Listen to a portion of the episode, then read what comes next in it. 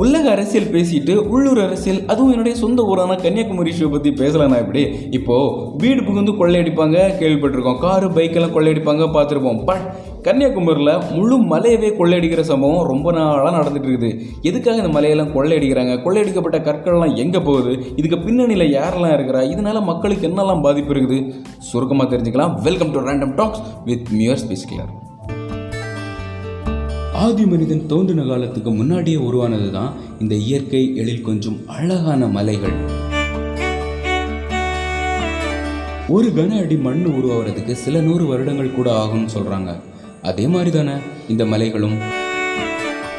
நம்ம லைஃப்பில் ஒரு வாட்டியாச்சும் இந்த மாதிரியான தீம் பார்க்குகள்லாம் போயிருந்திருப்போம். அங்கே செயற்கை அமைக்கப்பட்ட அருவி மலை எல்லாத்தையும் காசு கொடுத்து நம்ம பார்த்துட்டு வருவோம். பட் இந்த இயற்கை நம்மக்கிட்ட எதையுமே எதிர்பார்க்கலை. வாழ்ந்துக்கோங்க என்ஜாய் பண்ணுங்க. இப்படிப்பட்ட இயற்கை தாயை அழிக்கிறது நியாயமா? தொலை தூரத்தில் அதோ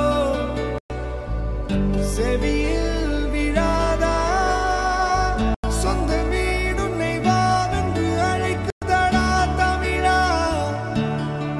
கொஞ்ச நாள் முன்னாடி ஃப்ரெண்ட்ஸோட அவுட்டிங் போகும்போது இங்கே இருந்த மலை எங்கடா? அப்படின்னு கேட்குற மாதிரி தான் இருந்துச்சு. மேற்கு தொடர்ச்சி மலையோட ஒரு பகுதி. இப்படி சுரண்டப்பட்ட கற்கள்லாம் எங்கே தான் போகுது அப்படின்னு பார்த்தீங்கன்னா கேரளாவில் ஒரு மிகப்பெரிய ஹார்பர் ஒன்று கட்டுறாங்க. அதுக்கு தேவையான கற்கள்லாம் இங்கே கன்னியாகுமரியில் இருக்கிற மலைகளை உடச்சி எடுத்துகிட்டு போகிறதா சொல்லியிருக்காங்க. பிகாஸ் கேரளாவில் மலைகளே இல்லாமல் வறண்ட பாலைவனமெல்லாம் இருக்குது. அதனால். இது இன்றைக்கு நேரத்தில் கடந்த சில வருடங்களாகவே நடந்துட்டு தான் இருக்குது. ஒரு லாரிக்கு தேர்ட்டி ஃபைவ் டன் கற்களுக்கு மேலே எடுத்துகிட்டு போகக்கூடாது அப்படின்னு சொல்லியிருக்காங்க. பட் இப்போ எடுத்துகிட்டு போகிற அளவு என்னவா இருக்குது அப்படின்னு பார்த்தீங்கன்னா அறுபது டன்னுக்கு மேலே இருக்கும் அப்படின்னு சொல்லியிருக்காங்க. கண்டிப்பாக செக் போஸ்ட்டில் பர்மிட் இல்லாமல் பார்டர் கிராஸ் பண்ணவே முடியாது. இருந்தாலும் எந்த ஒரு தடையும் இல்லாமல் ஸ்மூத்தாக கேரளாவுக்கு மூவ் பண்ணுறாங்க அப்படின்னா இதுக்கு பின்னாடி மிகப்பெரிய ஒரு ஆளுமை சக்தி இருக்குன்னு தானே அர்த்தம். அது யாரு? போன ஆட்சி எதிர்கட்சியாக எதிர்க்கட்சியாக இருந்த டிஎம்கே இதை தொடர்ந்து அப்போஸ் பண்ணிட்டு தான் இருந்தாங்க. பட் இப்போ அவங்க ஆளுங்கட்சி அவங்க நினச்சாங்கன்னா இப்படிங்கிறதுக்குள்ளே க்ளோஸ் பண்ண முடியும். பட் பண்ணலை. அது ஏன்? அப்போது அரசியல் ஆதாயத்துக்காக தான் இதெல்லாம் பண்ணீங்க அப்படின்னு ஒரு தரப்பு மக்கள் பேசவும் ஆரம்பிச்சிட்டாங்க. ப்ராப்ளம்னால மக்கள் எந்த விதத்துலலாம் பாதிக்கப்படுறாங்க அப்படிங்கிறது மட்டும் ஷார்ட்டாக தெரிஞ்சுக்கலாம். ஃபஸ்ட்டு இந்த பாறை வெடி வச்சு தகர்க்கப்படுறதுனால அந்த ஏரியாவில் இருக்கிற மக்களுக்கு சின்னதாக ஒரு நிலநடுக்கமே ஏற்பட்ட மாதிரியான உணர்வு ஏற்படுது. அதனால கட்டடங்கள் வீடுகள்லாம் நிறைய கிராக் ஆகி எப்போ வேணால் இடிஞ்சு விழுற ஒரு நிலைமையில தான் அங்கே இருக்கிற பில்டிங்லாம் இருக்கிறதா சொல்லியிருக்காங்க. அதே மாதிரி சின்ன குழந்தைகள் உட்பட நிறைய பேருக்கு நெஞ்செரிச்சல் ஆஸ்துமா மூச்சு திணறல் இந்த மாதிரியான ப்ராப்ளங்கள்லாம் வருது. காரணம் என்ன அப்படின்னு பார்த்தீங்கன்னா காற்றில் இந்த பாறை துகள்கள்லாம் கலந்துருக்கிறதுனால அதை சுவாசிக்கும் போது இந்த ப்ராப்ளம்லாம் வருதுன்னு சொல்லியிருக்காங்க. ஒரு சில பேர் இறந்தும் போயிருக்கிறதா சொல்லியிருக்காங்க. அதே மாதிரி லாரிகள் லாரிகளில் கற்கள் பெரிய பெரிய கற்கள்லாம் எடுத்துகிட்டு போகும்போது ட்ராவலில் நிறைய ஆக்சிடென்ட் நிறைய டிராஃபிக்லாம் ஏற்படுறதாகவும் சொல்லியிருக்காங்க.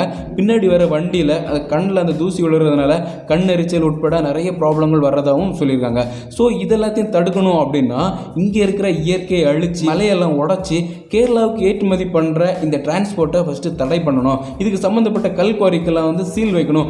அப்படிங்கிறது தான் இங்கே ஒரு மக்களுக்கு ஒரு பயங்கரமான ஒரு வலியுறுத்தலாக இருக்குது. நிறைய பேர் அது அகேன்ஸ்டாக போராடவும் செய்கிறாங்க ரீசெண்டாக நாம் தமிழர் கட்சியிலேருந்து இந்த வந்து ஒரு பெரிய ஒரு போராட்டமாக எடுத்து பண்ணாங்க. அதிலிருந்து நிறைய மக்கள் இதுக்கு அகேன்ஸ்டாக கம்ப்ளைண்ட்டும் ஃபைல் பண்ணிட்டு வராங்க. பட் இது வரைக்கும் எந்த ஒரு நடவடிக்கையும் எடுக்கப்படவில்லை. இந்த ப்ராப்ளத்துக்கு முற்றுப்புள்ளி வைக்கப்படவில்லை. கூடிய சீக்கிரம் இதுக்கு ஆக்ஷன் எடுத்து சீக்கிரமாக எல்லாம் சரியாகும் அப்படிங்கிற ஒரு நம்பிக்கையில் மக்கள்லாம் வந்து வெயிட் பண்ணிட்டு இருக்கிறாங்க. பார்ப்போம் என்னதான் நடக்குது அப்படின்ட்டு ஆக்சுவலாக இதெல்லாம் வந்து கவர்மெண்ட் தான் மக்களுக்கு ஒரு அவேர்னஸ் க்ரியேட் பண்ணணும். இயற்கை அழியாமல் பார்த்துவோங்க அப்படின்ட்டு. பட் இங்கே மக்கள் வந்து கவர்மெண்ட்டை எடுத்து சொல்கிற மாதிரி இருக்குது. இந்த மாதிரியான ஒரு சூழ்நிலை தான் இப்போ நிலவிட்டு இருக்குது கூடிய சீக்கிரம் எல்லாம் மாறும் அப்படிங்கிற ஒரு நம்பிக்கை இருக்குது. அதே மாதிரி இந்த இஷ்யூவை மக்கள் கவனத்துக்கு எடுத்துகிட்டு வரணும்னு அதிக எஃபோர்ட் போட்ட Rajavel Nagarajan I mean love Guru அவருக்கும் அவருடைய டீமுக்கும் ஒரு மிகப்பெரிய நன்றியை சொல்லிக்கிட்டு இத்தோட இந்த எபிசோட எழுத்து முடிட்டு மறுபடியும் அடுத்த எபிசோட உங்களை சந்திக்கும் வரை உங்களுக்கு டாடா போய் சொல்கிறது. It's your speech clear